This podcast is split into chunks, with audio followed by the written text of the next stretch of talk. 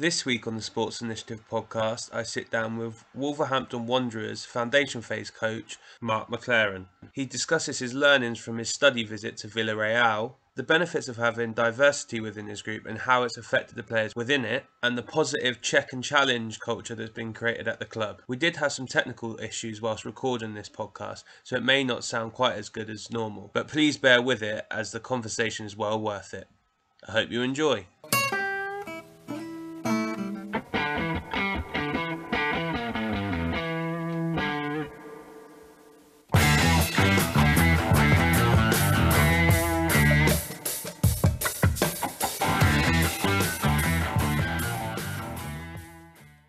So, Marc, uh, thanks for spending a bit of time with me on your Tuesday morning. Um, I guess first question: How are things? How are you? Are you all safe and well?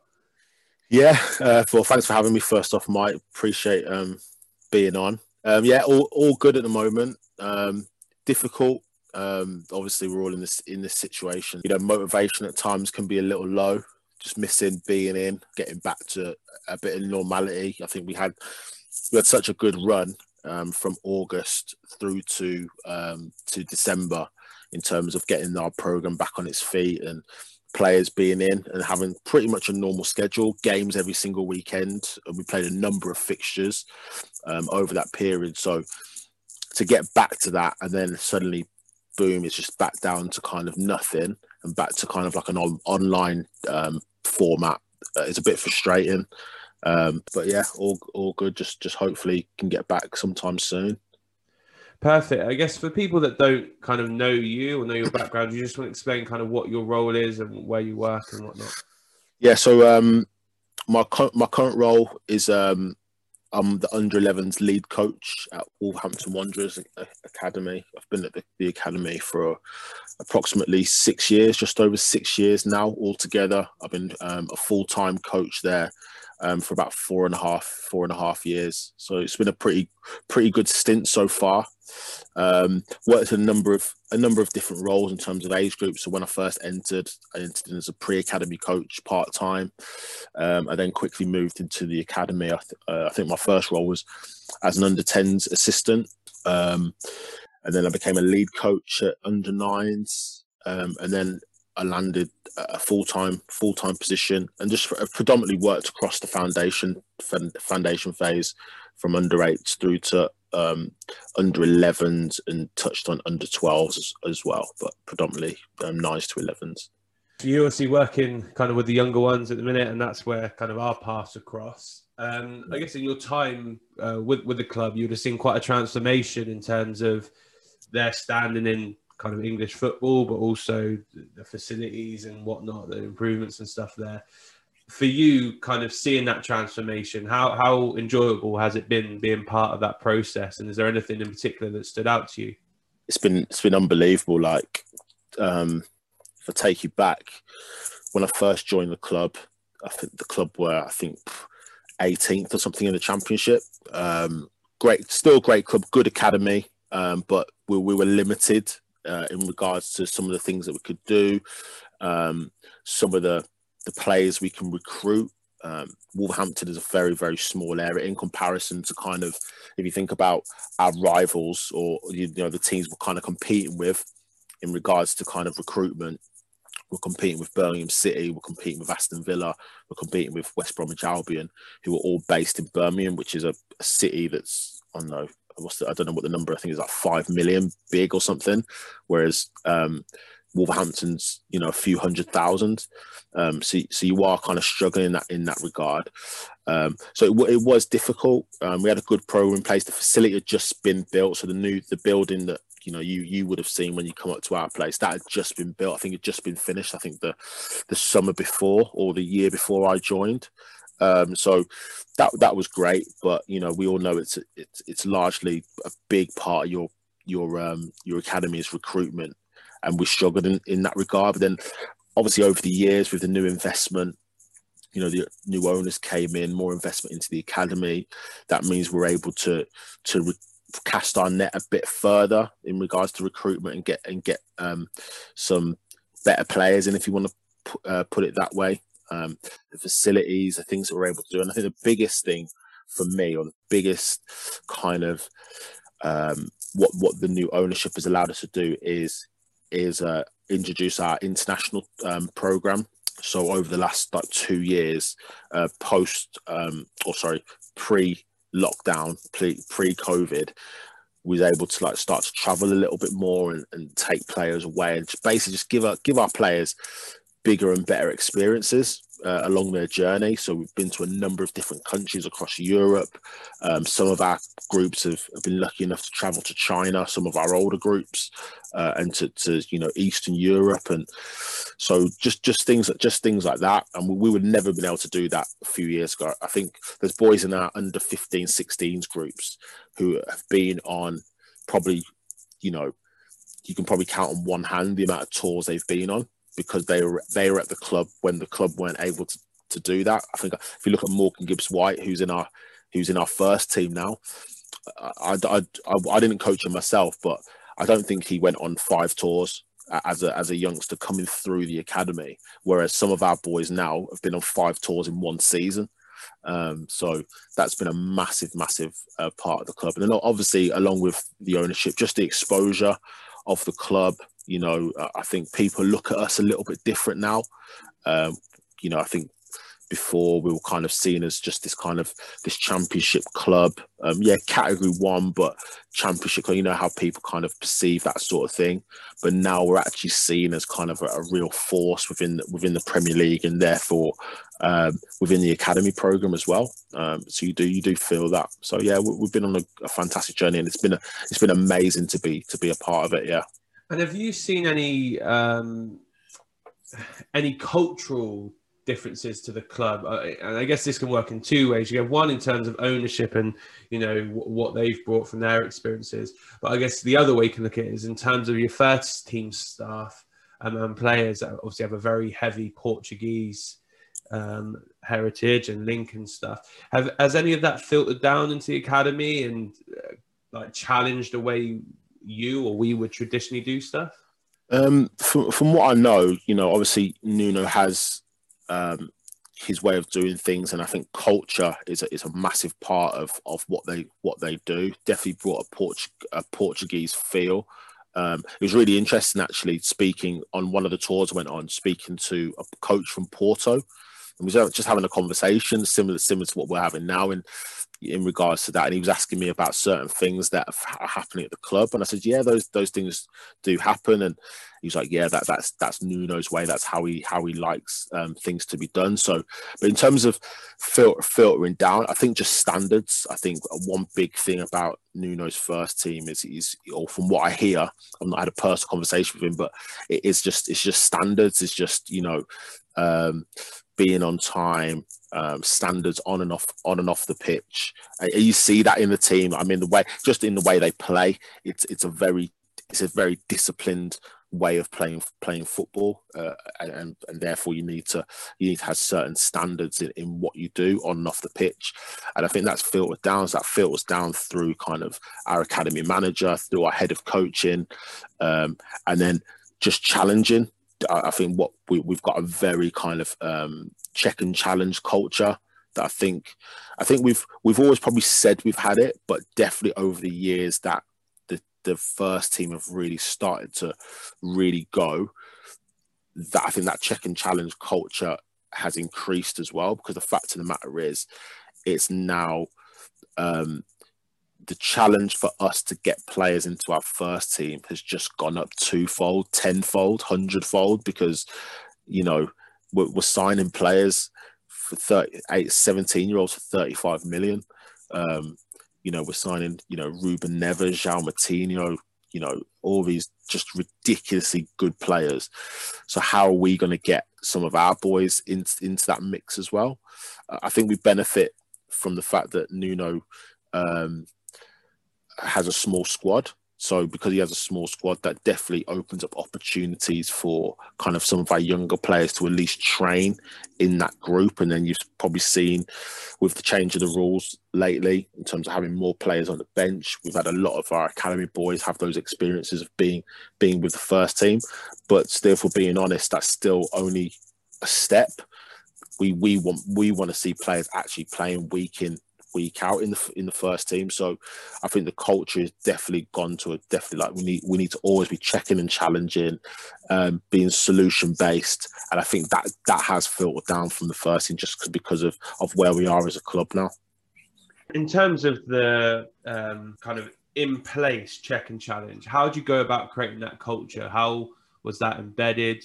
What type was there any explicit um, actions that were taken to encourage that? And how does that look from a day to day, week to week basis?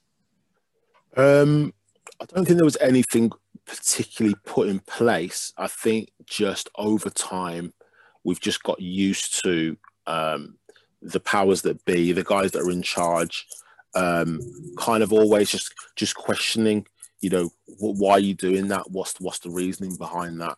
Not just allowing us to have have free reign and us understanding the reason the reasons for that um you know on, on a day-to-day basis that probably just looks like you know um I've got my session plan ready. Someone's asking me about about the session. Okay, what what are you thinking today? So that constant kind of checking in. All right, but okay, have you thought about doing it this way? Have you thought about doing it that way? Which is fine. And then from a personal standpoint, I'm I'm a very I'm a very open open person.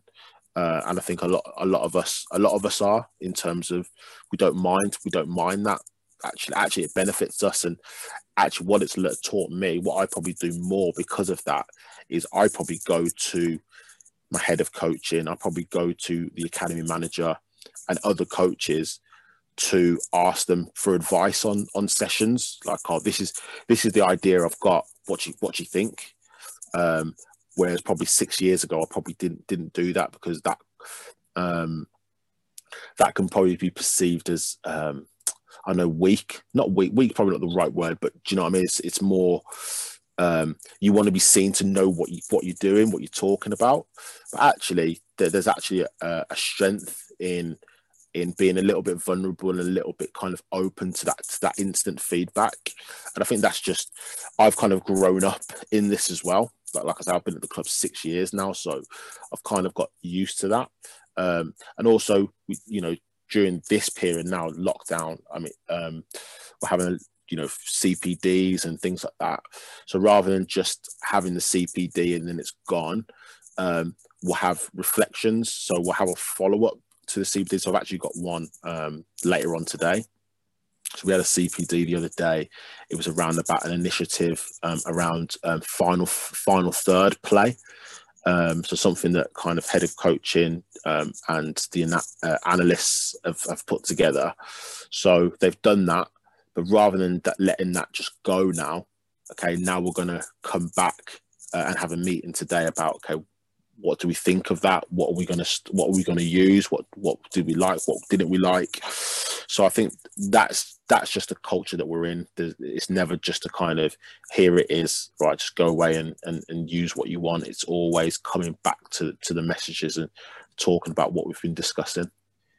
And it's, I assume from uh, what you're saying there, it's kind of the you know the leaders or the, the people at the top, the way they challenge, and I guess doing that in a healthy way which then I guess trickles down kind of through your coaching staff and through your age group. So if they went in and were kind of being a bit gun ho and were like, no, ripping session plans up, then all of a sudden that environment maybe doesn't look as positive. But if they're doing it a way where they are questioning you skillfully and then maybe sometimes go, you know what, I really like that.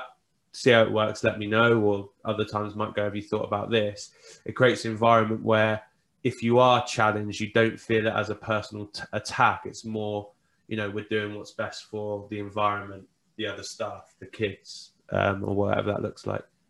Absolutely, to- totally agree. And that's that's exactly what it is. It's it's not a gung ho approach. It's not nah, that's rubbish.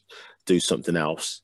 It's kind of okay. I, I see what you're thinking there, but have have have you considered this? And and then for me, being brave enough then to be to kind of if they do suggest something else, being brave enough. But you know, this is this is my thinking, and that has happened a few times where I've been questioned on something because I you always have to remember the person sometimes won't understand the context of why you're doing something, especially if you just show them, say, "Oh, this is the session I'm, I'm looking at," and you explain it, but they might not understand the, the deeper meaning behind it. So once you explain that, then they might be like, oh, okay, yeah, I, I, I get that. Or you might explain it and say, yeah, but I, I, think you can, I think it can be done in a better way. And what's great about our club is those people who, the people that I get to go to to ask those questions. So whether it's like I say, academy manager, head of coaching, uh, foundation lead, they've all done, they've all done my role. They've all bit they've all coached at under under nines, under tens, under elevens. So for me, for me, that I like that personally, just because it's coming. I know it's coming from a place of experience rather than. Uh, I think in in in a football culture in England, can be very hierarchical in terms of like you know the under 23s coach is almost seen as the best coach and and it trickles down so it's almost like yeah go and see the under, under 23 or the under 18s coach but we know a lot of the times the under 18s coach at a lot of the academies have never coached a seven year old an eight year old and nine year olds so asking them for their advice yeah they can give you some good stuff but it's it's it doesn't come from a place of experience coaching that age group. It probably just comes from just a pure, just a coaching experience. Um, so that's why I feel quite lucky that the people that I can go to have have coached at the age groups. So therefore, I think it's a more, it can be more, um, more of a holistic um, view of, of, of that session and, and coaching that group of players. And I, would imagine as well, kind of on this topic, is that um, at the top end, it's obviously more related to first team football. You know, you're very you're close-ish to the first team. If you're at 18s, for example, a couple more steps, and hopefully they'll be in that environment. So it's going to be led quite a lot by current trends. You look at three five two that's made a comeback recently, or you know types of presses with Liverpool and stuff. And the 18s coach may specialize in that but what he maybe doesn't specialize in is an under nine who has been cooped up at school day, has got loads of energy, and you're trying to get him to engage in a 1v1. And so it's an interesting point you make in terms of actually everyone's got a skill set. It's just where you've developed that skill set and you know how you use that in an appropriate environment. Exactly, exactly, uh, uh and like you say, that I think the older they get, um, kind of the percentages of the focus changes, doesn't it? So, you know, the under 23s coach is probably not thinking technical that, that much. He's probably expecting hit the, the lads in the under 23s, he's expecting them to be able to execute things um, well, technically. Um, he's probably looking more from a from a tactical and maybe a psychological point of view. Uh, whereas, even though we definitely do consider that. I mean, as the under 11s coach, I do think tactically at times. I'm definitely thinking psychologically. Our program is based around um, technical outcomes, um, and, and nothing nothing sits on its own. Everything's kind of intertwined with each other. But that's that's what I'm thinking. So I'm thinking about, you know, can you receive on the half turn? Can you receive with the back foot? Is you if is you, the type of pass you use the correct one? Did you punch it in? Thing, things like that, as, as, as you will know. So um, the viewpoint is is different. It's different. So when you're trying to deliver these sessions and putting these sessions together, that's um, definitely what what um, what we're thinking about. And it's different from the from the age groups above or the higher ones. Is there any examples of a time you've been challenged either by um, like your head of coaching or the academy manager or any of the staff on the way through that you've come away and gone, that was so simple but so effective and it's kind of adapted your approach moving forward? Yeah, like um, def- definitely there's, there's been a number number of times that's happened, um, particularly from Scott um, Scott Sellers, our, our academy manager, he's actually gone up to being um, technical director now, but he's still kind of overseeing the um, the academy. Um, but yeah, sometimes he, he, can he can break down a practice um, into a real real simplistic manner, and you're like, oh, okay. I can see how how that that will work, and then and then what I'll do, I'll always go out and try it, and sometimes I'll get it wrong in regards to like uh, I don't know the space. So, for example, one of his favorite practices is a four goal game because four goal game you get a lot of outcomes, but one of the biggest outcomes is kind of switching the play. Technically, um, you know, pass detail, moving it quickly, recognizing opportunities to switch, um, overloads, things things like that. Uh, and I remember he recommended he really enjoys that practice. And i hadn't done it for a while so i did it but i got the i got the area wrong. It, it was too it was too small. I couldn't really um, get it out. So i went i went back to him spoke it through and and then i at, to be honest you at the time i didn't recognize that it was the area the area was the problem um, so when I went back to him, we had a conversation, and then boom, like, and it seems really, really simple. I'm probably talking it through now. I feel a little bit silly because like, how did I not recognize that? But sometimes you, you are just engrossed in the in the practice, and then you, your mind's going, you're thinking, like, this is not quite working. I'm not sure how to really correct it right now. And sometimes it just take it just takes those those real simple conversations um, to to get it to get it out.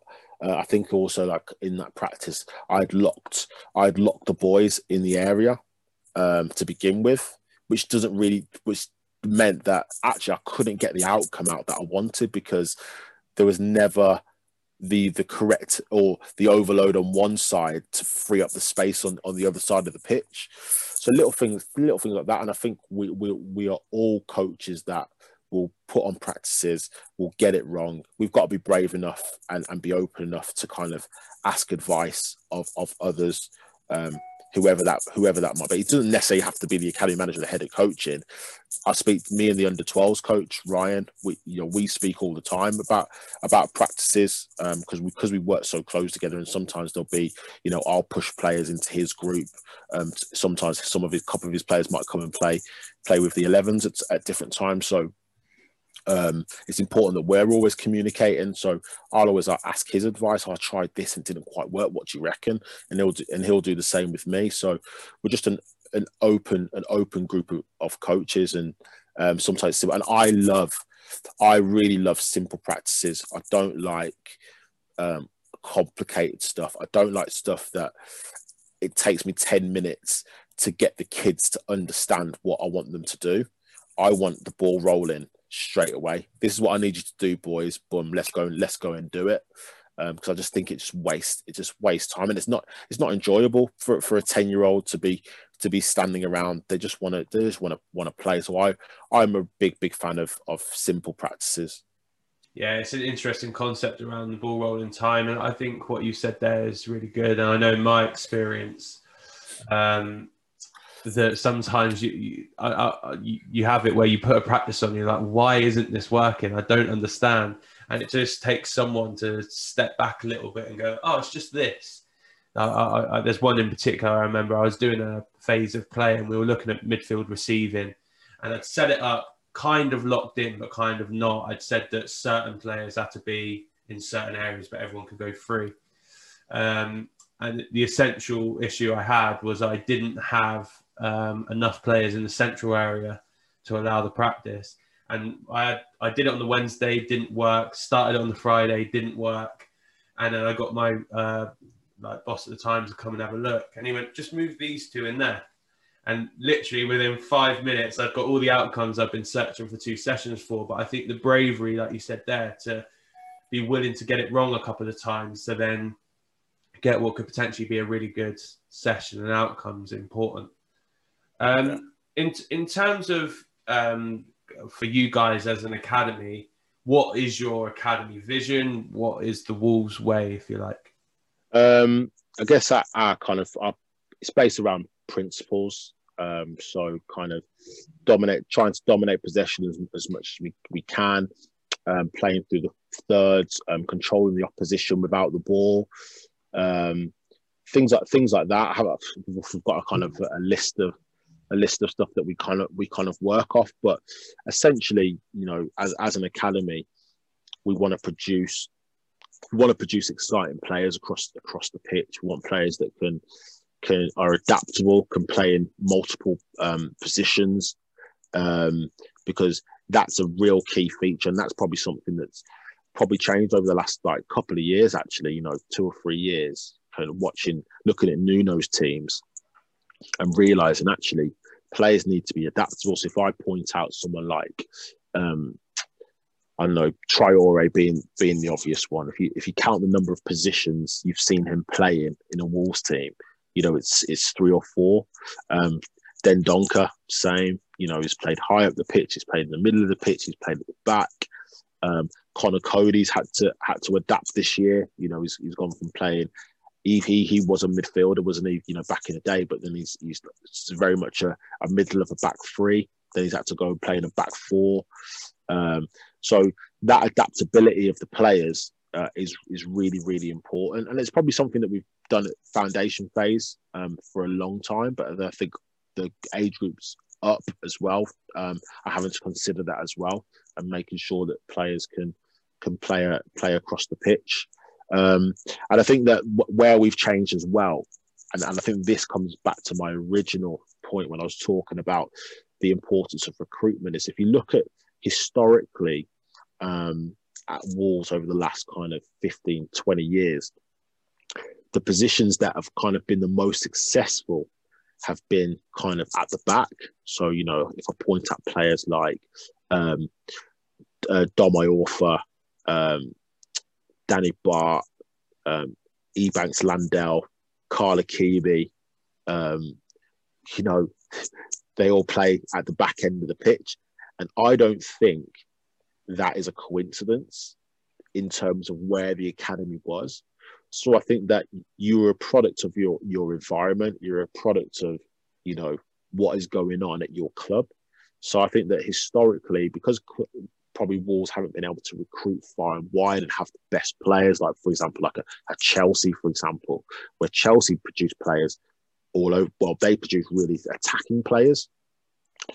You know, I think that if you look at it, the academy teams, probably when those boys were coming through, probably spent the majority of their time without the ball defending, and therefore that's the kind of those are the players you, you're gonna you're gonna um, you're gonna produce. Uh, but we also know that you know to be really profitable and, and kind of maximize that market, it's the players at the it's the players at the top end of the pitch that are really going to bring in bring in the money for for the club in terms of not only getting players into the first team, but also being able to move move players on. Um, so I think that that's kind of the aim aim of the club now is to try and produce more of those exciting players at the sharp end of the sharp end of the pitch, and that, that's really good for us. And the sort of better our groups are getting at the younger age groups, it means we can be on the ball more. It means we can um, you know, produce those exciting players that are able to beat players one v one and go and score more goals and create more opportunities on the pitch.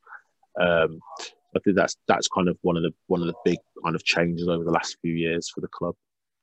Yeah, I think it's a really interesting point, and I've said it on here before. I was on a course and they mentioned this, and they said if you look at like Pickford, Maguire, Walker, Stones, all of them started at other academies where maybe they had to defend slightly more than attack and then have gone to move on. Um, and I think it's really interesting that obviously there's a theme there for you guys in terms of when maybe you weren't able to go out and recruit consistently or, you know, when you weren't able to draw in all the best players from Birmingham or surrounding areas, you naturally retreat slightly, which means you get more opportunities to defend um, as an academy, I think is a really a really interesting point. In terms of making lads more adaptable, um, in, I guess in terms of positions and uh, principles, how do you go about doing that from a week to week basis? Do you have a curriculum in place? Is there a set set of guidelines for coaches to follow? What does that look like? I think the first thing, um, the first thing is definitely kind of the focus on development over over winning and that's that's been a challenge for for everybody. Um, there's no point no point denying that really, but that comes from the top. And our academy manager Scott, he um, is very very clear on that, particularly with with us as foundation. He said to me, he said to me, it was actually funny enough. It was actually after a game in the Corey Price. I think I was playing against you, and um, and and and that was a competitive day, so that that didn't really matter. That was okay. That that was okay for me to kind of drive the boys and um, want to try and win that game. I don't, I don't remember. I wonder if you remember that game. I think we drew nil nil or one one. It was it was at our place. Yeah, I remember. I'll be honest. Game. We, we played Man City the day before. So the lads had turned up. We beat them Man City, and then we played your boys. And I was like, their legs are looking tired. yeah. Yeah, I do remember that game. I, I remember saying, like, you know, really driving the boys. And what he said to me was, "That's okay, but like, and one and the message that he kind of um, really emphasizes all the time is, I don't care about the result. I just want to turn up, but when I come and watch you play, I just want to see the boys doing the right things, playing playing in the right way, trying the things that you know we, we talk about. Um, so when you hear that from from your academy manager, it takes the pressure off of the thought of okay, if if we lose if we lose today, particularly on a, on a Sunday games program game. Um, so I think that's that's definitely the um, the, the the first kind of um, thing that's put in place. So then what that gives allows you to do then is be free to start to rotate the players. So I've had a I talk about my current um, my current group. I've had a real challenge this this year so far in regards to having a number of players that can play in central midfield. But even though that's a challenge, it's actually a positive challenge because what it means is that I can rotate players into different, in, naturally into different positions rather than having to force it. Um, so I've got one boy that that that's predominantly played at the back um, so far this year, but more and more he's really showing that um, he can play in, in central midfield as well. So, you know, moving him him in there, playing different players at the back, allowing him to develop. And actually, I, I think I think long term he, he, might be a centre back. Who knows? You know, we can't make those sorts of predictions. But I, I, if I was put to put my money on it, that's probably where he'll end up. But what he is showing is that by playing in centre midfield, he's getting more touches on the ball. Um, he's having to play 360 now, so he's having to see all around him. Um, his recovery runs um, are higher, like he's having to do more sprints. So our under 11s wear the GPS vests. So we're able to see that. So his numbers weren't really getting getting any they weren't high at all. And that's because he was playing at the back and he was pretty much just standing there the whole the whole game. So little things like that. So we are encouraged to to do that and, and get different outcomes for different for different players. And um, I've got another player that one of probably the top players in the group. You know, he's played up front, he's played on the right, he's played in the 10. Um, I've got players that they look like they're going to be central players, so playing the four, playing the eight, play at centre back, you know, maybe stick you stick you up front at times. So I'm I'm constantly constantly um, rotating and adapting.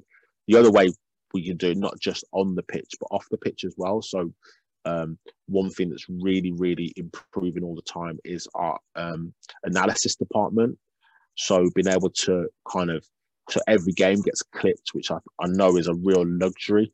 Um, so every single one of our games gets clipped. So the boys are able to go back and watch their watch their clips back. We're able to go back and watch their clips back and talk about certain things within the game, playing in those different positions. Now, I don't focus too much tactically. I will touch on it a little bit, but I don't want to don't want that to be the main focus. Mostly, still thinking about those technical outcomes. You know, you know where you are on the pitch, and then and then how how are you receiving the ball in that position? Are you on the half turn? Um, are you scanning? You know, what sort of pass can you make in that position? And then can you execute it? So different different things like that. So the analysis and then just that natural rotation of players is definitely a way of kind of um, helping the players adapt to different different areas of the pitch. And how do you frame that to the boys? Because I'd imagine, you know, if you've got a, a centre back who's played there for the majority of his life, even though he's young, and then you're saying to him, "Oh, we're going to play you as an eight today, or you're going to play as a seven today." Obviously, there may be a dip in perceived performance because you know there might be times where his body shape isn't correct to receive or doesn't check and, and, and loses the ball. Um, how do you go about framing that so that the players understand that those challenges are going to benefit them in the long term? Uh, well, I'll probably repeat what I what I said to you in regards to kind of first of all using first team examples. So I say, look at Traore. He's played right wing back. He's played right wing. He's played in the ten. He's played up front. So that's that's that's an example, right? And they're always looking at the top end, aren't they? They're always looking um, for those examples. Um, also, I think kids a lot of the time they see, um, am I the only one that's having to do this, or other are other people having to do it? So when you can use examples of other kids having to do it, then you'd hope that they'd see that as okay, you're not just picking on me. This is not just something um, that that you're just asking me asking me to do.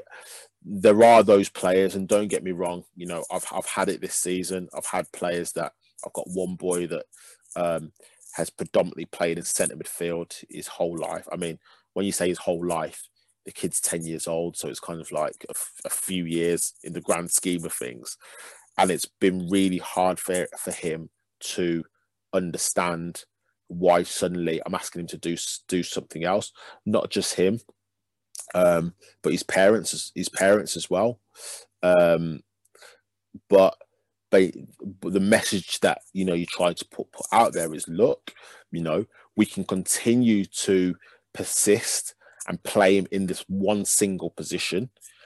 But when it comes down to it, if you are not outstanding, unbelievable, literally the best we've got in that position there. And then or it might not even be that. It might be just a change of opinion. So you're with me now under 11s you get to under 14s and suddenly the under 14s coach has recruited a player. A player's come in from we've recruited a boy from newcastle who's come in for however hundreds thousands of pounds or whatever it might be because we know that's how academy football works. And suddenly he's playing in the same position as you and he's perceived to be better. What else can you do now? What where else can you go? All right i'm going to try you here but then you've never played there before. So suddenly now decision times come in and it's almost like all right what, what are you going to do? So you have you have to frame it and i probably wouldn't go into those that deep i wouldn't go into that detail with the player but particularly with the parent I'd go into that detail and say, look, I'm, we, we, we've got to do this. And it's not that he's not going to play in his favorite position. He needs to have some, he needs to have two, like one or two other positions that he understands and can go do and can go do well at just in case anything happens. And also it can benefit you in that position. So like I just said, you know, that one boy that probably going to be a centre back, but I think by playing him in centre midfield, it expands his knowledge, and then it also gives you an appreciation. Um, Paul McGuinness at, at, Man United, we had a CPD with him um, during the first lockdown, I think it was, and he talked about uh, they use a phrase at Man United called pass appreciation. So, uh, basically, what that means is if you play a player in a different position, so he used Rashford as, as the example. So Rashford was predominantly a nine. Um, or, or, or maybe played on the wing. But he said by playing him in a different position, he now understands the type of pass that that player would want. Is If that makes sense. So say you're you're a winger, but then suddenly you're playing up front, and then you go back to being a winger. Well, I've, I've played up front, so now I understand the, the type of pass you would want in that, in that position and having that pass appreciation. Um, so yeah, so it's, there's so many different outcomes from that rotation. But yeah, it can be it can be a challenge. It can be a challenge explaining that. But so far, so far, so good. There's been a couple of hiccups in terms of just trying to get those messages from. But at the end of the day, we you know we we coach at an academy level. We coach at a level where we've got to constantly be developing these players. Otherwise, they will, will get left behind. We have to try and do what we think is best for them in their for their long term development. I think it's a really interesting point. You look at someone like John O'Shea. He was probably at Man United for the years because he could do a number of things they needed him to do. Could play centre back, right back, left back, centre mid, one of the wide players, and actually it becomes a real useful tool for a manager knowing you've got someone who um, is is dependable and has the knowledge base to be able to cope with those roles. And I think what you had touched on there around gaining knowledge is really uh, interesting. Um, you, you talk to uh, like defenders or previous defenders, and sometimes they make really good striker coaches in terms of movement. And why is that? Because they tell you what they hated. They tell you as a centre back, what did I hate? What did I hate the most? Well, I hate mm. it when you stand off this shoulder and I can't see man and ball.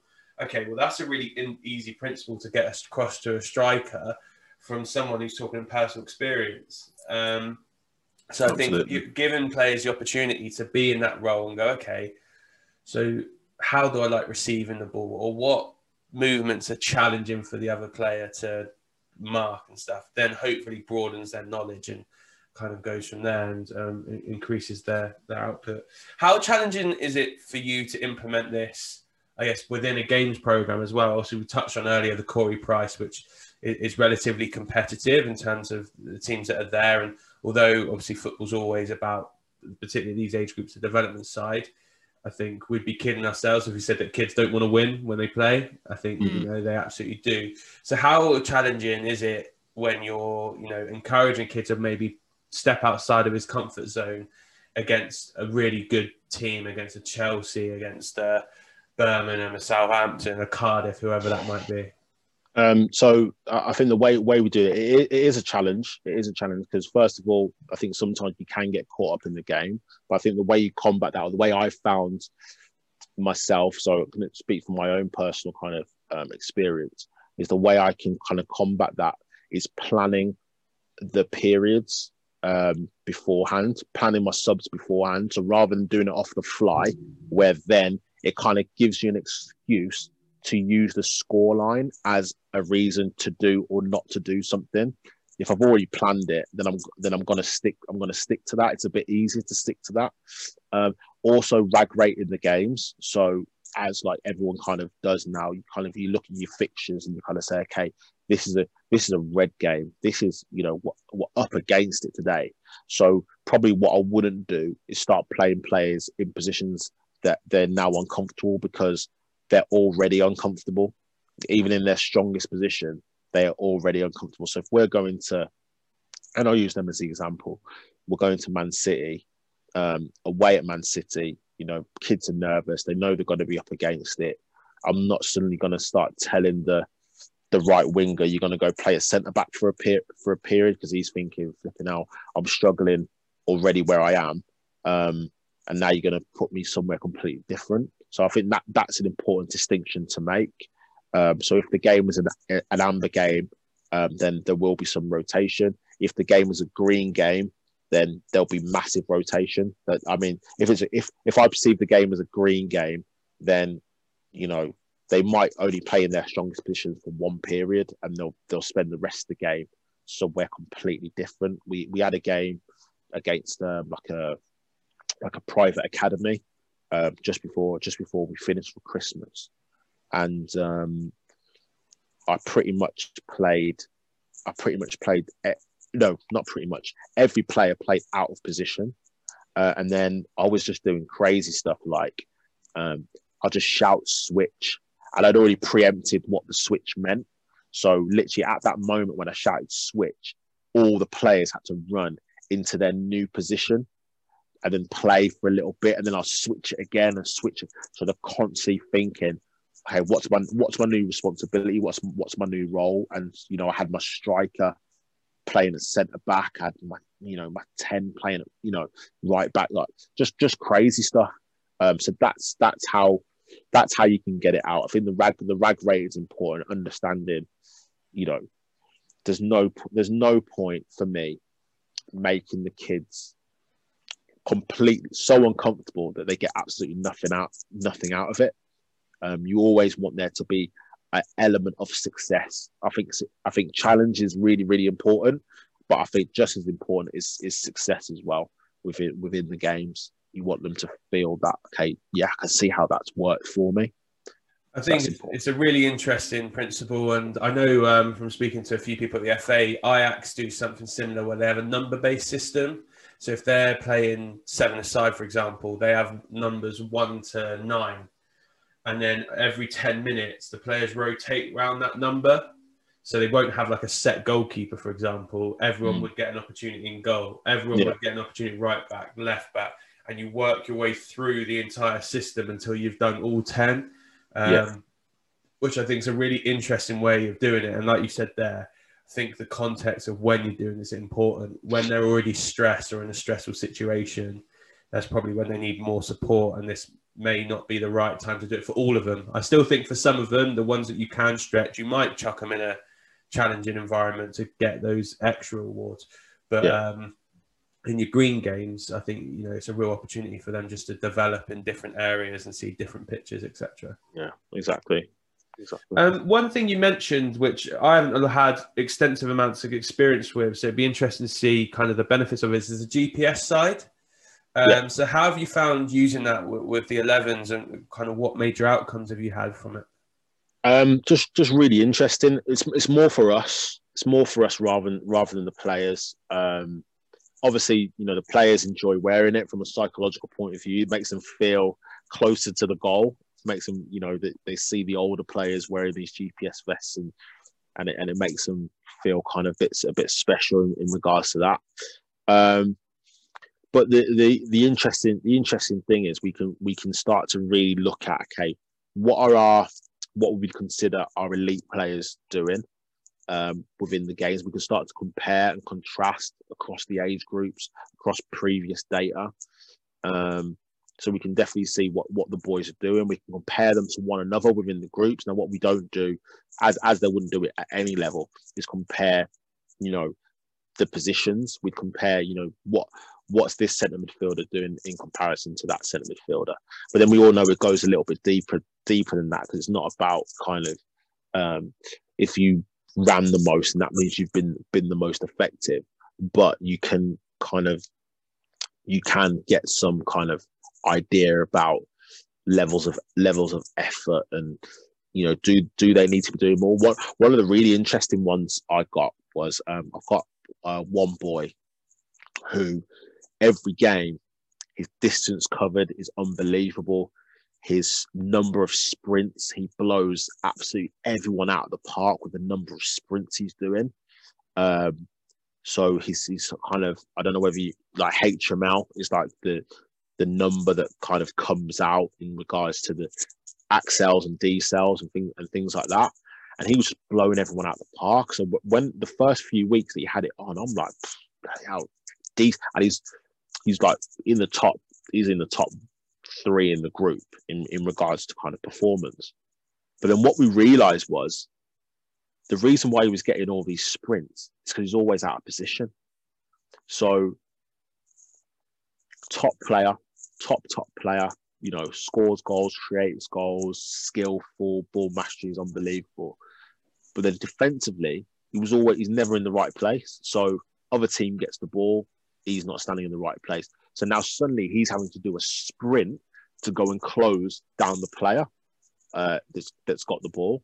Um, whereas if his positioning was was better in the first place, he probably wouldn't have that sprint because he's now he's not 25 yards away from him. He's 10 yards away from him.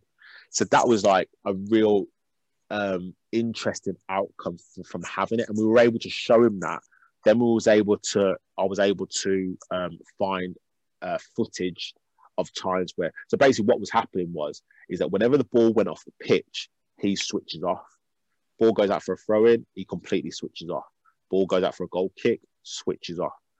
Ball gets kicked or thrown back onto the pitch. Now he's suddenly switched back on. Boom, he's, he, he's sprinting to where he needs to be. Um, so basically, what, what we're trying to explain to him at the moment is actually as the, the pitch starts to open up and he's playing 9v9 now as the pitch starts to open up you go 11v11 you won't be able to maintain that for 90 minutes you just won't you just won't be able to do it unless you're absolutely superhuman um so so it's not it's not all so i think you can fall into a trap of thinking um oh yeah, his sprints are really, really good. He's working really, really hard. His HML is excellent, this, that, and the other. when actually it's too high. It's too high, and the reason for it is is is is more of a tactical um, outcome that we need we need to correct. So it can work. It can work both ways. What? So that's a, obviously a really interesting um, diagnosis, I guess. What made you look at that in in such detail? What made you have that realization? Uh, it wasn't me. It wasn't me. I put my hands up. It was my.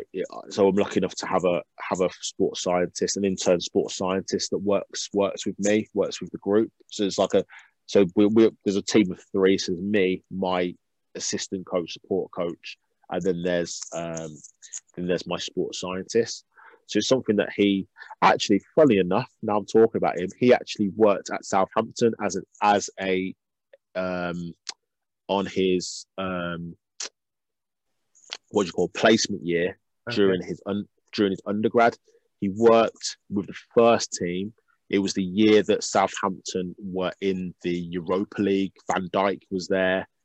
Um, you know, the, the team was the team was decent. What was the manager's name? The French the French guy was the manager. Who else? Um, Puel Puel was the manager. So he is so he's a, he's a young guy. I mean, he did that. I think maybe how many years ago would that be now? Maybe five years ago or something like that. Five, I would have thought. So um, he um, has got extensive experience. I'm I'm very very lucky to have him as my as my sports scientist. Um, I mean, he's gone from Southampton first team, and now he's he's working kind of under 11s, which is crazy. Uh, but he's doing he's basically doing his masters. So he's doing his masters at Wolverhampton University. So as a part of his masters, he we we get interns from the university. Um, so yeah, it's something that he something that he spotted. To be honest with you, but then once he's told me, I've looked at it because because in my head, as I'm I'm a coach, I've got a little bit of experience within sports science through through my degree, but nothing to, nothing to to that kind of level. So when I was seeing the data, I was thinking brilliant. I was thinking, man, this kid's like fit, he's on it, he's sharp, he's closing. But then then you know, my, my sports scientist was just like, well, now my actually what's happening is he's just out of position all the time. And actually we need to we need to calm it, we need to calm him down because he needs to understand that. And, it, and I think I guess that that tactical element links to psychological. So we like I say, you know, everything's intertwined. So psychologically, if ball goes off the pitch, he's he's not in he's not thinking about okay, where do I need to be now? he's only thinking about that when the ball's in play. Um, so yeah, it was it wasn't me. I can't I can't take I can't take credit for it. No, I, I think it's really interesting. I think you know, yeah. Uh, so obviously, what you're doing there is kind of being guided by the data in terms of you you've got this information rather than setting settling for the first thing of going, oh, this is really good um, and you know he must be fit as a fiddle. You're now looking into why there's possible reasons for that, and imagine that will be awareness for you moving forward. Kind of when you get some of this data, if something's really low or really high or whatnot, you'll go, okay, well, let's dig a little bit deeper on that. Why is it so low? Maybe it's just because he's always in the right position, never has to sprint. And exactly, then yeah. we, we need to work on getting him out of position, so he needs to do more of those high uh, intensity runs because yeah. you know he's constantly in position. So I imagine that's a really good learning experience for you as well. Yeah, it's it's brilliant. It's brilliant. I mean, you can be guided by the by the data, but you that can't be the the be all and end all. Um, just use it as guidance. I mean, use it just as another example on the other end of the scale, or, or kind of different. So we had a boy that came back in after lockdown, and everybody was going. He's putting a bit of weight. He's looking. He's looking. He's looking a bit bit chunky. I think we need to get him on a on a on a program. You know, find out what he's eating, things like that. The boys did a fitness test. He came top. Um, his data shows the GPS data shows he's covering the most distance in games. Um, he's playing. He's one of my top players as well. Like he's playing the majority of the minutes. His, his game percentage is really really high. Um, so it's really interesting that everyone was looking at him thinking, yeah, he's not he's not going to be fit. You know, he's just come back in from lockdown. He probably hasn't done anything.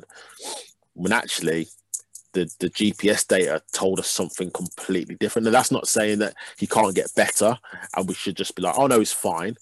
But I think also it can it can guide you into the fact that actually he's smashing everybody. He's smashing everybody in regards to distance covered, you know, HML, all that, all that kind of stuff. So, um, yeah, you can use the data to kind of guide you, but you need to kind of definitely delve a little bit deeper into into different things.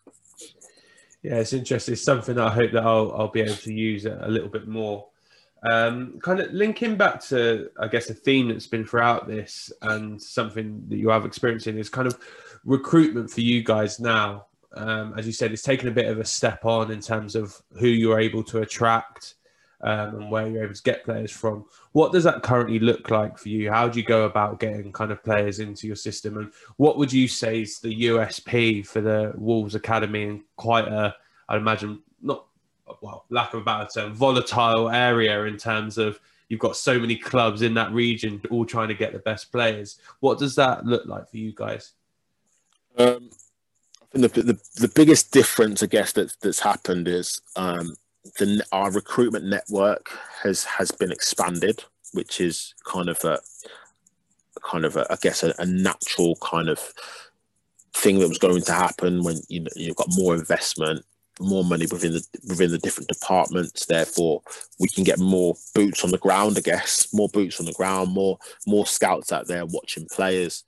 Um, what we've been able to do. So when I when I first joined the club, um, all our players looked looked the same. There wasn't much diversity within within the club. Um, you know, we had a lot of kind of middle class kids um, coming from Wolverhampton, some kind of working class kids within Wolverhampton, but not many. Um, and then kind of the surrounding areas they were coming from kind of like um, Stafford, um, I know Shrewsbury, you know these sort these sorts of areas. By throwing the net out, we've now our, our groups are a lot more diverse. White kids, black kids, Asian kids. Um, you know, we, we, have got a real, real um, diverse, diverse looking academy now, which is fantastic the way we've been able to do that is, yeah, we've been able to go into Birmingham and start to compete with those.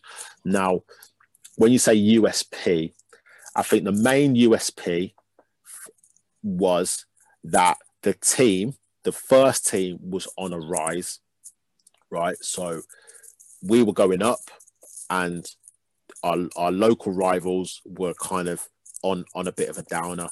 We swapped positions with West Brom, which I think was key um, in that in that season that we got promoted. Um, Aston Villa were in the in the championship at the time as well. So that's nothing that we've done. I think people are just fickle. If I'm being if I'm being honest, people like people are just naturally fickle. So um, people always look at what's the state of the of the first team that must be a reflection of the academy. And we know as guys that are, are boot, we're, we're on the grounds, we're in the clubs. It's nothing South, uh, you know, if I look at Southampton a few years ago, Southampton were in disarray.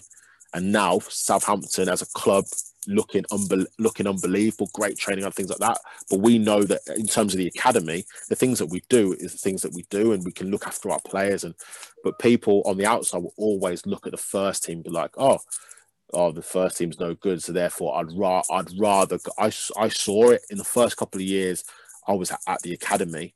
I saw players go and sign for sign for Villa, and sign for I think West Brom were the powerhouse really.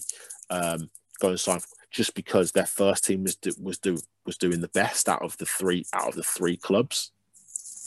Uh, and then obviously you still got Birmingham City as well on on the other side.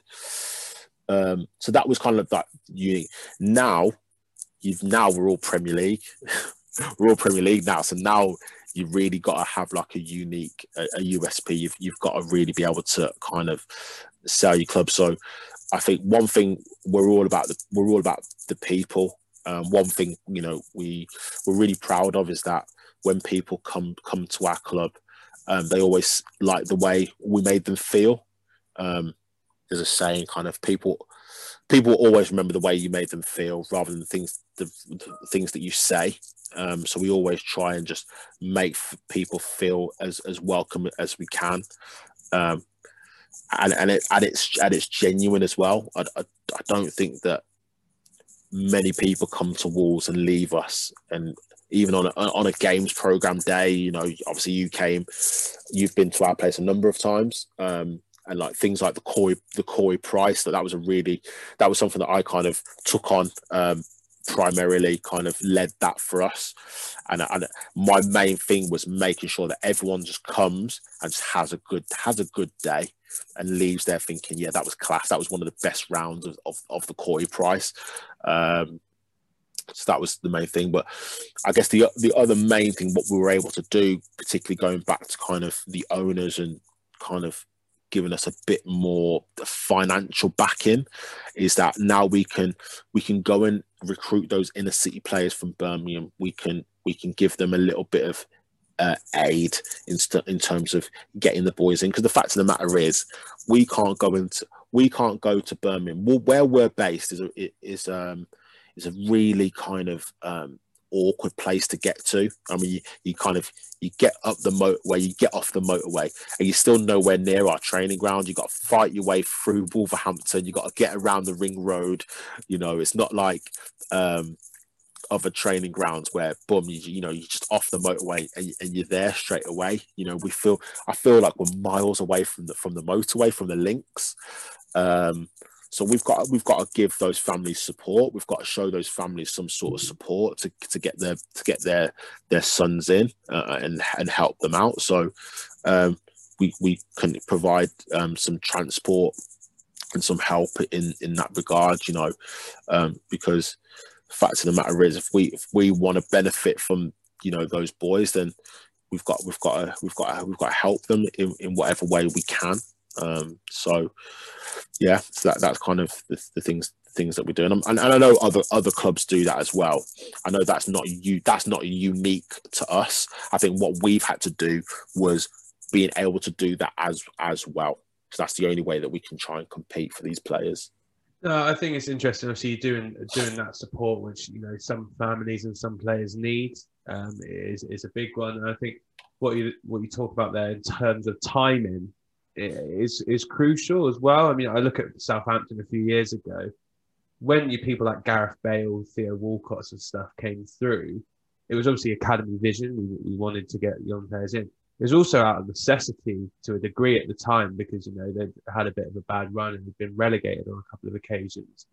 And it's just now that they, you know, as we're on up and up and into Premier League, we, we're continuing to make a more conscious effort to make sure those young players get in. And that's one of the things I, I love about the first team manager at the moment, Ralph Hasenhüttl, is the number of young players that get in opportunities.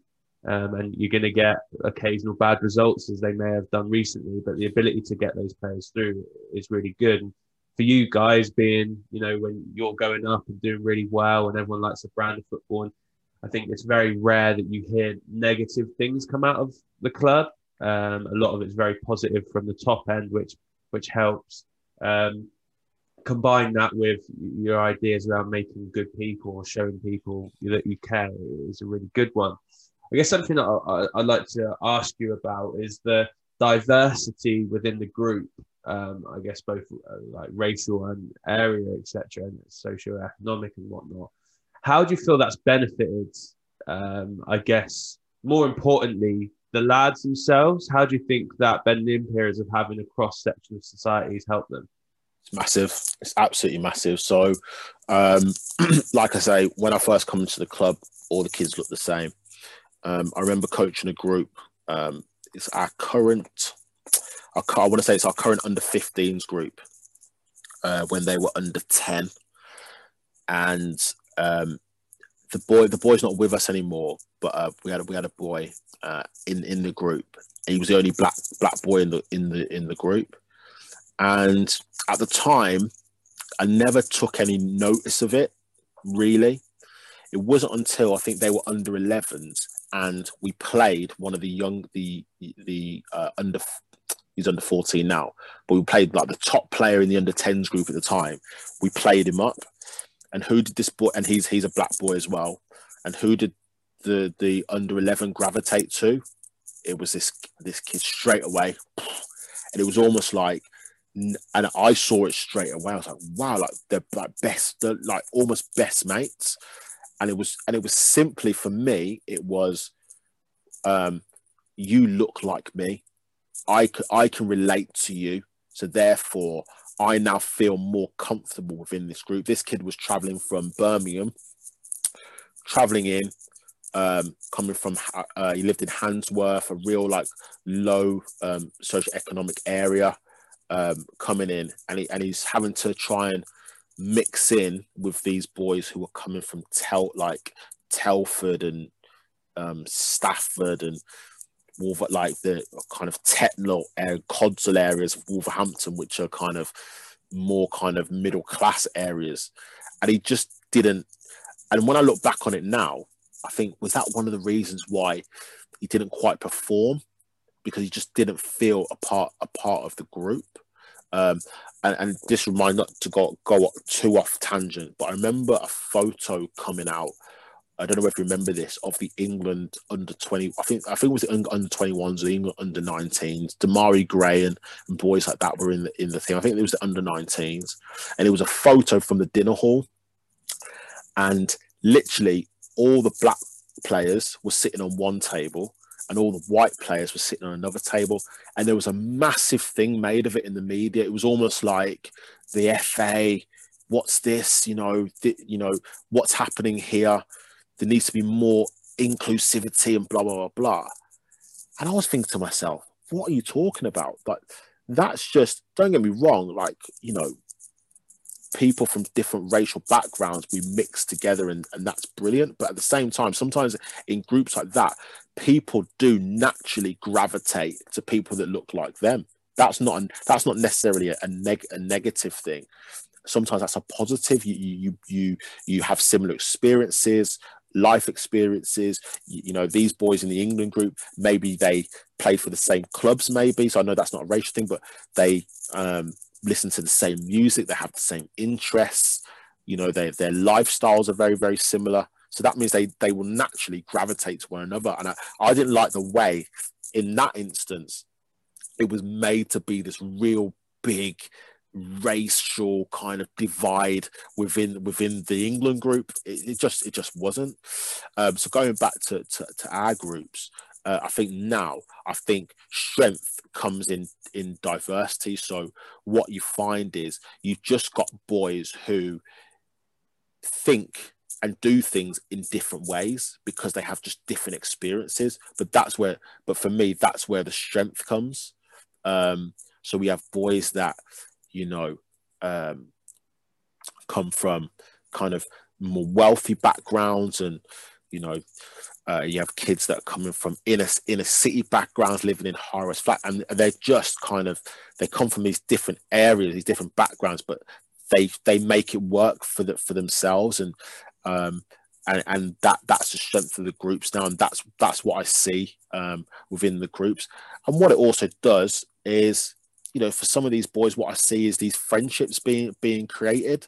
Um, that are very unlikely friendships in terms of because they play football together and they have this bond of being on the same football team, no matter what their their background is, whether they're wealthy, not so wealthy, poor, whatever that might be, they've got this bond. So I'm seeing some great friendships being developed within these foundation phase groups where these kids probably would have never ever met because what the one kid might be at a private school in, you know, I don't know, um, I don't know where, where the private school is, but you know he's at a private school, and the other kids at like a really rough inner city school. They they probably would have never ever met, but the football's brought them together, uh, and now they're having sleepovers at each other's houses and this, that, and the other, and, and it's fantastic. So uh, that's what that's what I see now, and then also I think we see that on the pitch. We see it on we see you know some kids that are willing to go and go and get downright and dirty in, in, in the games and be a little bit more street street wise within the games as well, which is something that we just we just didn't have. We couldn't compete six years ago when I first joined the club.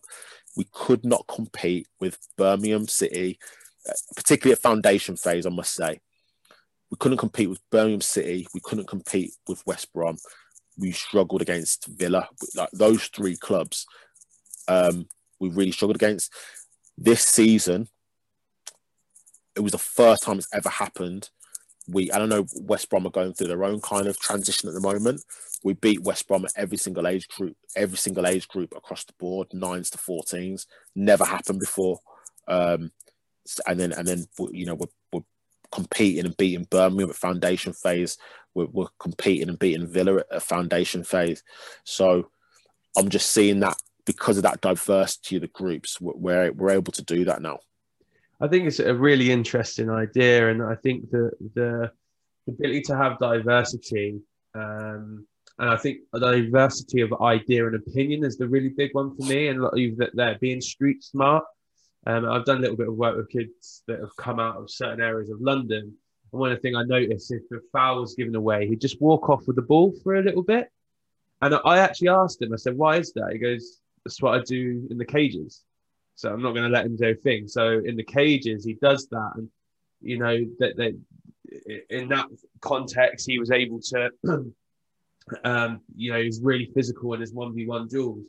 And what I found, I don't know if you've had similar, but that then transpires to the rest of the group. So if he's very physical in his 1v1s, a boy who maybe naturally isn't like that, be it from inner city, outer city, he's like, well, in order to compete, I've got to. I've got, I've got no cho- I've got no choice. So then the man of the game.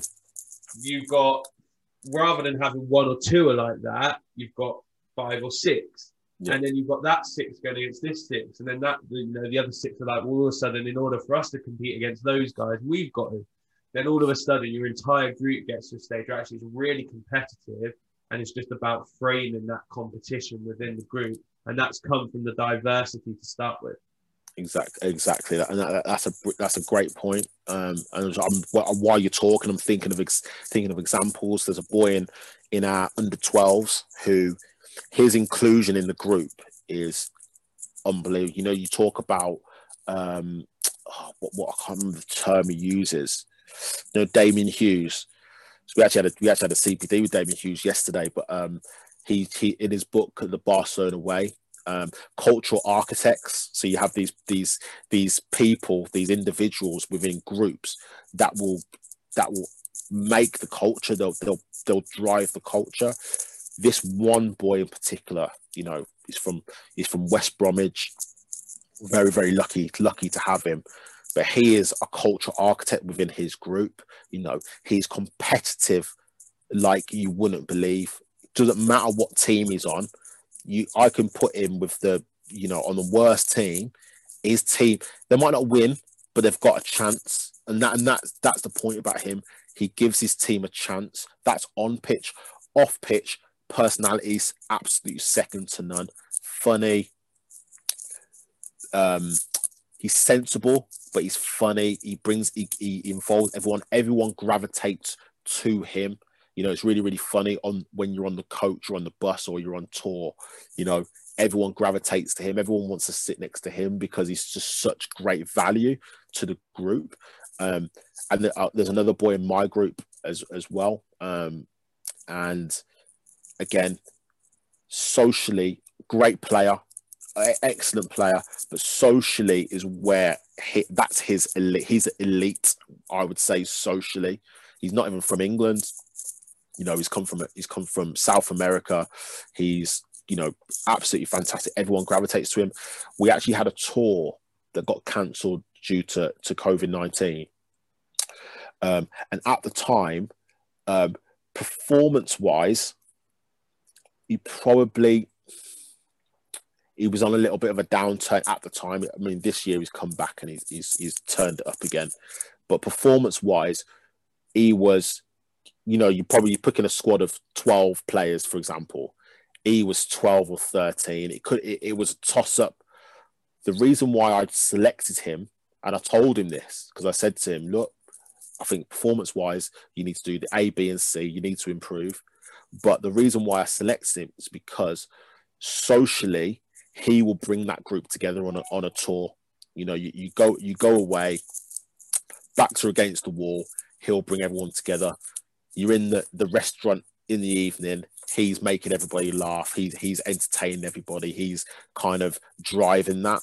So I, I, so I don't think you can you can look past those those things in players. I think those are just just as important as how good he is at, at taking a free kick. You know, you, you need to look at th- those other bits as well. So um, yeah, so those are all the other things that kind of have to be considered. I think.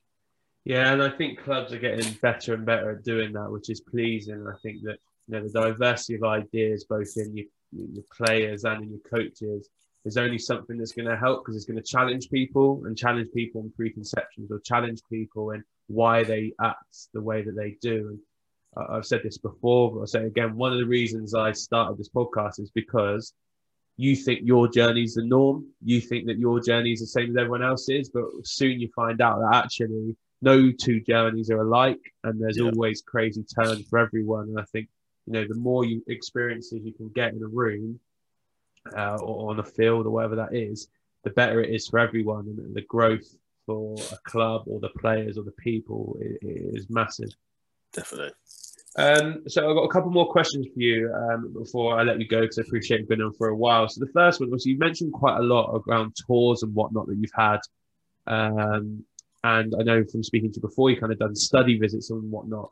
Where would you say is the most impressive, I guess, on the continent would be my guess, uh, place you've been where you picked up an invaluable bit of information or invaluable culture or something that's really surprised you that you you've taken away with you? Um, wow. I'm I, I'm really really fortunate because I've I've just got to experience so so much so far. But the one place that I always kind of come back to, um, in terms of and it links to what something I said before in terms of I just enjoy really really really simple practices. Was um, when I got to go on a study visit to um, Villarreal this during when I was doing my doing my ECAS. I was on the ECAS and you, you have to organise your own kind of international placement. Um, so it's really funny because, and you can probably see the, the Barcelona top behind tops behind me. Um, I'm a big I'm a big fan of Barcelona. I absolutely love Barcelona. I just mentioned the Barcelona way by Damian Hughes, like in terms of like what that club stands for. Um, the cultural aspect of that club is something that really really interests me. Um, we were talking yesterday about after the podcast about culture and that is that is the main driver of of a successful club um, if if you get it right because that will stand you in good stead for for a long time. But i say that i had the opportunity to go to barca. It, it was a choice between barca or villarreal. And what i thought to myself at the time was i can imagine barcelona being the club that they are have thousands of coaches that go there every year hundreds of coaches that go there every year so they'll probably have a set program. This is they'll give you the program and say you you're doing this on Monday, this on Tuesday, and then this on Wednesday. And you probably don't even get to see much. You know, they're probably not even letting you in. It's too deep, you know. So I just thought to myself, it's either that or I can go to a smaller club like Villarreal. Someone had said to me in terms of um, Villa, he said, think about this Villarreal, really, really small town. Um, biggest city um, next to them is, is Valencia. You know, the small town. So they're almost like they could be very, very similar to Wolves. Wolves, small, t- small. It's a, it's a city, you know, a very small city, but it's a city. But in comparison to Birmingham, it's I'm from Birmingham, so I, I understand the size difference. So there's some similarities there. So I thought to myself, you know what, let me go to Villarreal because I reckon potentially I could probably see more. And I was absolutely right. I saw everything. They showed me absolutely everything. I got to watch first team training and I pretty much watched every group train from the first team down to um to the under eights. Like absolutely everything. I got to watch a, a, a fixture, match days, um, how they work, practices, this and the other. The one thing that I really, really took away was well, two things. Two, the first thing was again the culture of the club. everything is streamlined from the first team down. What helps with that is that the first team ma- manager, um, oh, what's his name? Uh, I want to say Jose Callejon, something like that. Um, he was a he was an academy player, first team player, first team manager.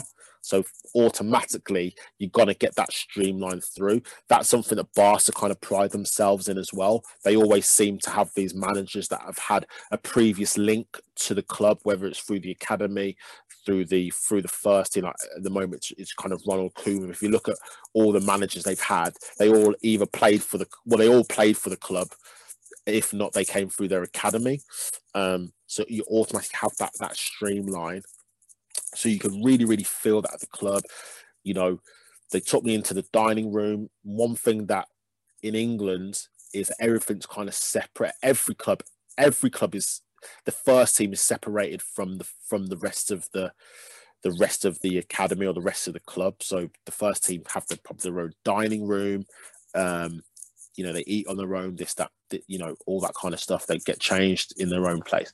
At Villarreal, the first team ate in the same canteen as the kids, the residential kids. So the kids, you know, from under 12s up, they had certain amount of children that lived like basically on campus and went to the local school. So the first team players are in, in the room. The boys, their rooms, they could wake up, literally wake up in the morning, open their curtain and watch first team training. The first team pitch was like right outside the rooms. I just thought culturally that's that's massive. That's like for me, the kids are literally within touching distance all the time. They see they can see the dream. They can see the dream. It's not just a dream. They can see it. So I, I took that away. From a coaching perspective, the biggest thing I took away was the practices. I saw every team do the same practice. So three team three team game, one team in this half. One I've, I've talked about this on previous kind of podcasts and stuff. That one team this half, one team in that half, one team on the halfway line. You've probably seen it. The team on the halfway line can go and press. That team, for the red team, say, got to make certain amount of passes, then transfer the ball to the other side every team I saw run this practice. I seen the first team running it. I seen the B, the Villarreal B team doing it. I saw the under 19s doing it. I saw the under 14s doing it. I saw the under 11s doing it. I was like, wow, that's serious streamlining throughout throughout the academy. They they they just have a set of practices that everybody does, and not just everybody. Even the even the first team were, were doing it, which I found which I found amazing. And it's a really really simple practice. So it's a practice that I do all the time with with with my boys. Um, so yeah, that was kind of one one of the the best experiences for me. I was, I was there for I was there for five days. Got to sit down with um, got to sit down with you know the head of the academy i got to sit down with the head of their international program i got to sit down with um, people from different departments. Um, like i say i got to watch got to watch training and then i just got to watch um, just go around go around the town. They inv- they invited me to a first team game put me in a box for the first team game. Um, so the experience was just inc- incredible incredible. It was really really good yeah, I think it raises a really interesting point, and I think for you know for those younger lads able to see the first teamers every day, what you'll probably see is the amount of commitment and dedication that goes into it, particularly those that are performing well. So you'll see him at lunch, not you know stuffing his face or eating the right foods, or you'll see him doing extras. So all of a sudden, as a player, you're looking at him going, well, if you've got first teamer doing extras, why aren't I? Or mm if he's really good at free kicks, I want to be. What does he do in order to do those things? So it's a clear pathway, which I think is really good. And I know I think, that. Gone, I, I was just, I was, no, I was just going to add just, just to what you're saying. Um, the proof is in the pudding. So I could say all this, and then someone could turn around and say, "Well, okay, you're saying all that, but how many players are in their first team from their academy? Their their first team is pretty much made up of the academy. So uh, at the time I was there, I think the year before they had beaten Real Madrid at the Bernabeu, and out of the squad of 16, 11 had come from the from their directly from their academy. So I think that the proof is that that is the proof that you need to say if you put the kids, the players within touching distance and they can see the work that has to be put in at first team level. Like you've just said, they're staying and doing extras. Okay, I've got to do, I've got to do it. Then I think it becomes more than a pipe dream. It's, it's actually a reachable, tangible dream rather than it literally just be being a dream, which it is for most of our for most of our players. Yeah, no, I agree. I, I, think what's interesting you said about the session content is that's quite, from my understanding, the Spanish thing in terms of having a set of drills which everyone does. Um, and I, I guess I have a bit of a dilemma with it in terms of does it take your coaches, you know, creativity away to a degree because you're not having to design the sessions. But one thing you it does do, which you said there, is um, it streamlines it. The players know the practice so it's just about in quality control, assuring you know technical outcomes are happening within that practice, rather than spending time learning loads and loads of news ones. So I think there's a you know win lose or win win on both. I don't think it, there's a necessarily a right or wrong way, but I think it brings up an interesting dilemma in terms of how how do you deal with that. Yeah. Um, I guess um, so last question for me is something I ask everyone, which is who's the the best player or coach you've worked with or against, and why? the best player or coach. Um. Wow, there's been there's been so many there's been so many so many like good coaches. Can I tell you about a, a coaching experience that really changed my changed my view? Yeah, sounds good. All right, so I guess I can name I guess I can name drop him, but it, it was really kind of in my academy journey, and I've I've told people this this story a number of times. Um, Nick Gittins at Man, at Man United. Um, we playing under I think it was an under nines game, under nines, under tens, and, and to put it in context, I'm very, very early in my academy journey. So I've come in, under eight coach of, I think I was, this is the, when I first became a lead coach, I think it was under nines. And it's the first time I'm playing against Man United. So, um, you know, Man United, I, I, I'm a Liverpool fan by kind of my football, but, you know, I'm not one of these.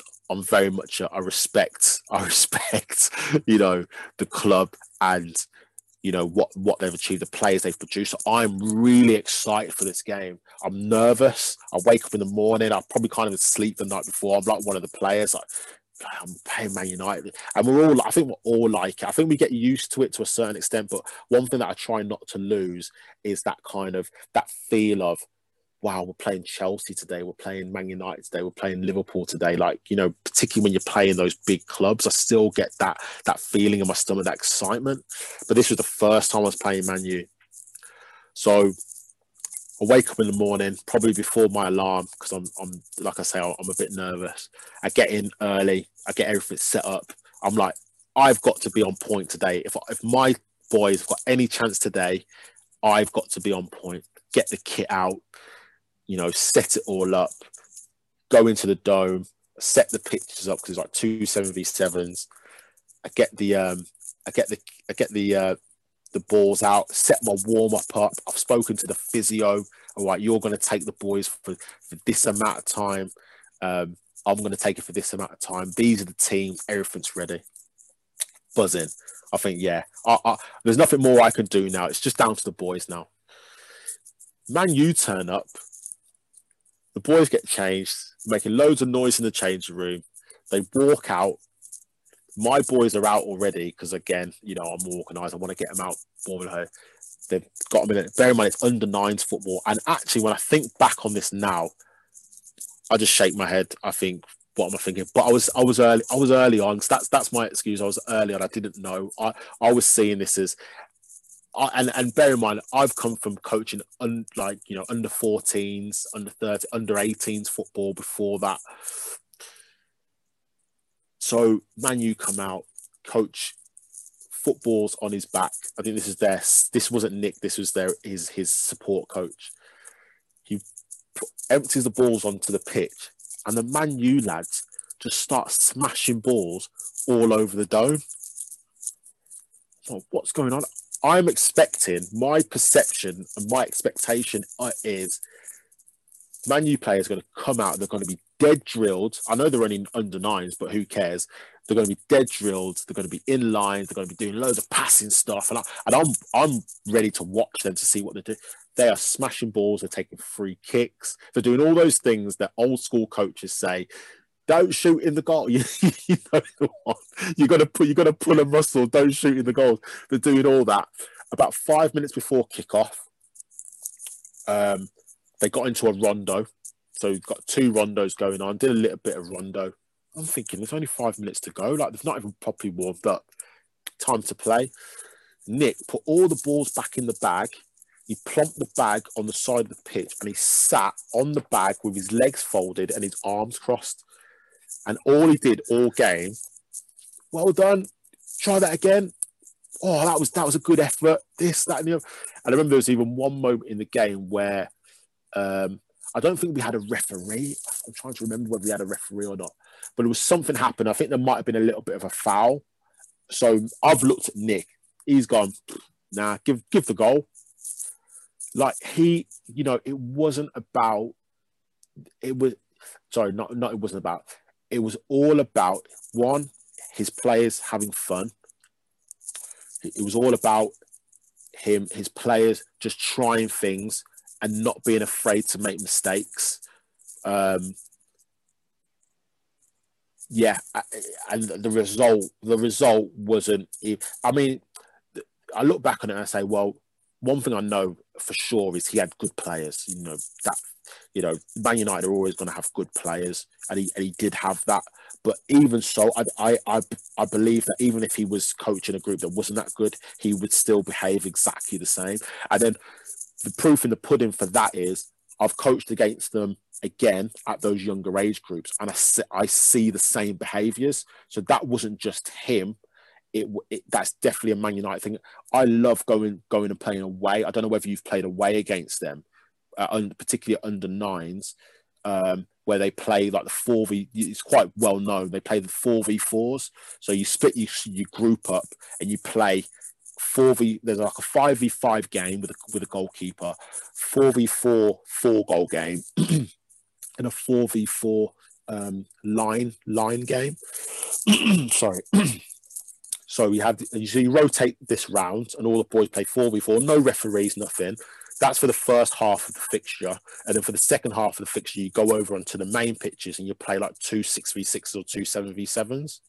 Um, and and again, you know, when I've done that, you know, the Man United coaches are, are, very, very welcoming. You know, they, they, you know, you're just on the side of the pitch. They offer you, a, they offer you a cup of tea. Like I'm thinking, a cup of tea. Like I'm meant to be coaching. Says, Marc, do you want, do you want a cuppa? Uh, all right, there. so you, you, know, you're on the side of the pitch, just having a sip of your tea. The boys are just having fun and, playing. It, you know, it's not.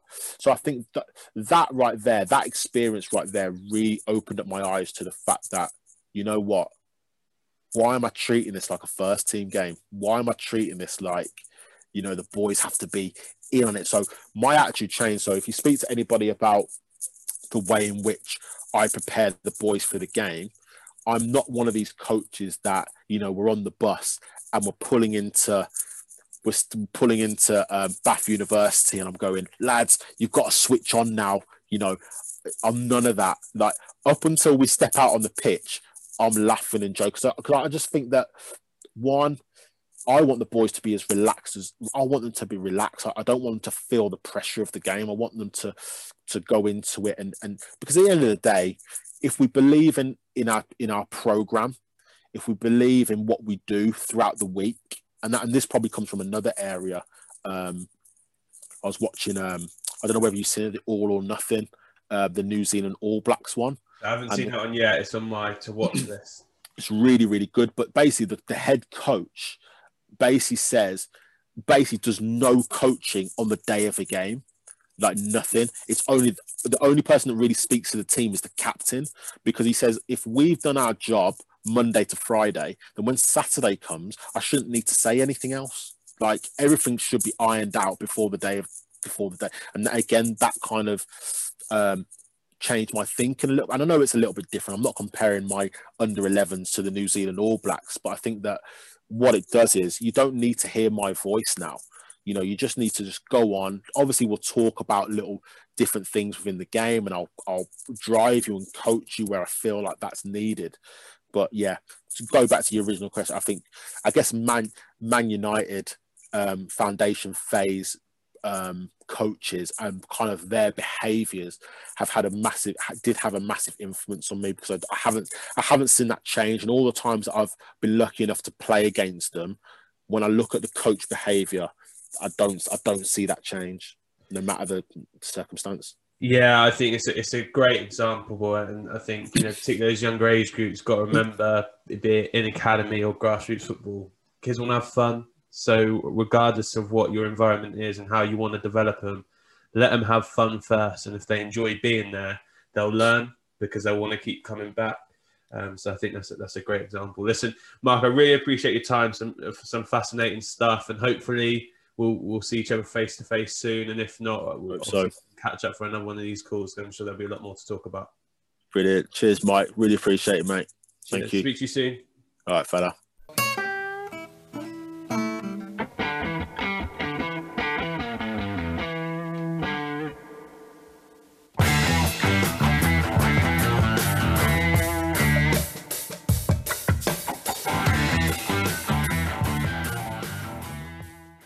Thanks for listening to the Sports Initiative podcast with me, Michael Wright. Please remember to follow us on Twitter, Facebook, and Instagram at the Sports Initiative Podcast and share this podcast with friends and family.